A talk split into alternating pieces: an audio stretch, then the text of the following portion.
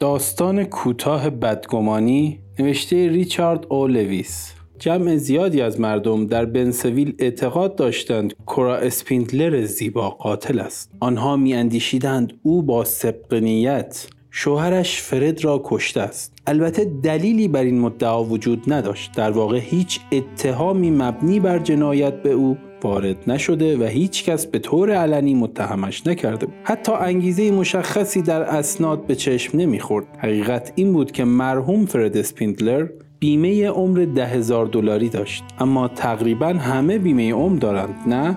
خود کرا هم ورقه بیمه به همان مبلغ داشت. در ضمن هر کس دیر یا زود به دلایلی میمیرد اینطور نیست. در هر حال فرد پیر از کار دائمش و شغل دومی که داشت سالانه حدود ده هزار دلار به خانه می آورد پس چرا باید از شرش خلاص شد؟ چرا باید اردک را به خاطر یک تخم طلایی کشت و به این ترتیب ناگهان عامل بالقوه را از میان برداشت؟ این باور کردنی نیست هست؟ ظاهرا فرد از مصرف بیش از اندازه قرص خواباور مرده بود با توجه به اینکه دو جا کار می‌کرد عموما شبها سخت میخوابید و در نتیجه با مصرف قرص خواباور به طبیعت کمک قابل توجهی در از پا درآوردن خود کرده بود. او همیشه خسته از رمق افتاده و در هم کوفته مینمود. می‌دانید که حتی مصرف معمول این دارو هنگام خستگی وی می‌توانست برای این منظور یا این نیرنگ کافی باشد. کرا دو یا سه سال به طور پاره وقت در داروخانه سیمبنتلی کار کرده و البته در طول این مدت با کتاب های داروسازی گوناگونی که در قفسه ها قرار داشت و ویژگی های درمانی خوب یا بد داروها آشنا شده بود. وقتی فرد به قرصی نیاز داشت برایش می آورد با توجه به اینکه او در داروخانه آن هم در تنها داروخانه شهر کار می‌کرد این مسئله کاملا بدیهی به نظر می رسید هنگامی که شایع پراکنی ادامه یافت بن رابرتس کلانتر شهر گفت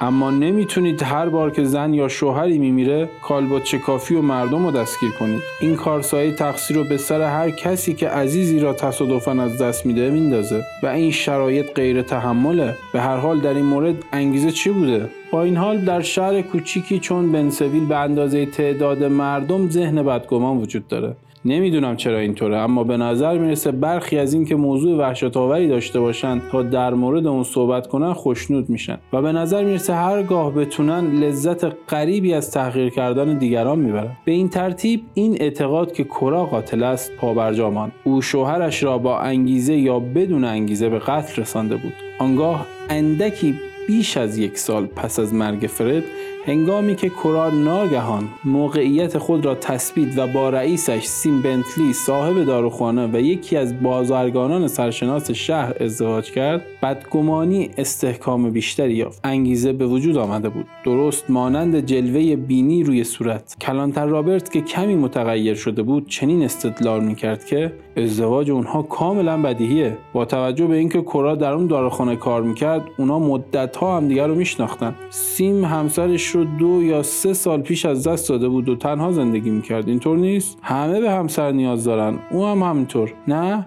خب پس قضیه تمومه. بله سیم همسرش را از دست داده بود. بسیار خوب. او به علت نوعی بیماری که دکتر برونسون نتوانسته بود به موقع تشخیص دهد درگذشته بود. شکی نیست که دکتر برونسون به اندازه کافی کوشید تا نجاتش دهد. وی نسخه های متفاوتی را امتحان کرد که خود سیم بنتلی دارو فروشی با جواز کسب ثبت رسیده میپیچید. با وجود این تلاشهایش نتیجه مطلوبی به بار نیاورد و آنگاه دیگر کاری نمی‌شد کرد. مگر آنکه روی جواز دفن بنویسند مرگ به علت علل طبیعی. کرا بلافاصله پس از ازدواج با سیم از کار کردن در داروخانه دست کشید و تلاش کرد خانه گرم و راحت برای همسر تازهش فراهم آورد. به نظر می رسید زندگی آن دو کاملا بر وفق مراد باشد. سیم نیز دستیار پاره وقت دیگری برای داروخانه استخدام کرد. دختری زیبا در عنفوان جوانی. مردم از اینکه می‌دیدند پس از فاجعه پیشین اوضاع موافق میل سیم شده است؟ تقریبا خوشنود بودند پس از چند سال تنهایی او مستحق داشتن زندگی مشترک و خانوادگی بود. نه؟ با این حال برخی از مردم هنوز به کورا شک داشتند بر سر او همچنان سایه ابری وجود داشت. همانطور که قبلا گفتم در شهر کوچکی چون بنسویل تقریبا به تعداد مردم ذهن بدگمان وجود دارد. البته هیچ کس آشکارا چیزی نمی گفت اما شایعه ای وجود داشت. آیا کورا دیر یا زود آنچه را که بر سر شوهر اولش فرد آورده بود در مورد سیم هم انجام می‌داد؟ بله می‌شد این را گوشه و کنار شنید. نمی‌دانم کرا همین چیزها را میشنید یا نه. اما اگر میشنید به روی خودش نمی آورد. او فقط به فراهم کردن خانه ای راحت برای سیم و هر کار دیگری که بتواند او را خوشحال کند می پرداخت تا آنکه بیمار شد. فورا دکتر برونسون را خبر کردند و او در نهایت تشخیص داد که کرا به همان بیماری مبتلا شده که باعث مرگ همسر اول سیم شده بود. طبعا همه برای سیم متاسف شدند و هر کاری که از دستشان برمی آمد برایش انجام دادند. دکتر برونسون چند نسخه تازه دیگری نوشت تا سیم آنها را بپیچد.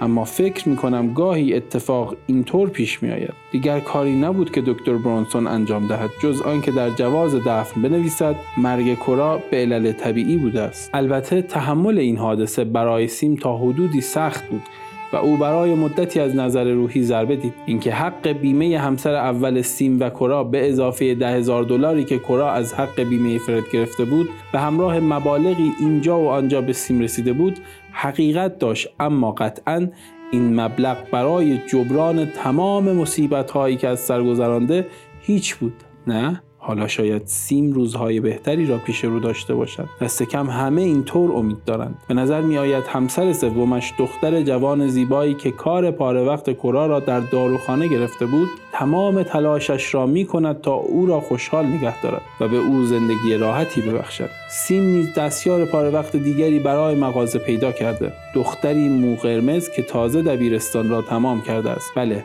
به نظر می رسد اوضاع کاملا بر وفق مراد است. گرچه همه هنوز درباره کرا حرف می‌زنند. خوب می‌دانید وقتی گمان بد در شهر کوچکی چون بنسویل پا می‌گیرد چه می شود برای ارتباط با ما ID صوفی underline couple را در اینستاگرام جستجو کنید.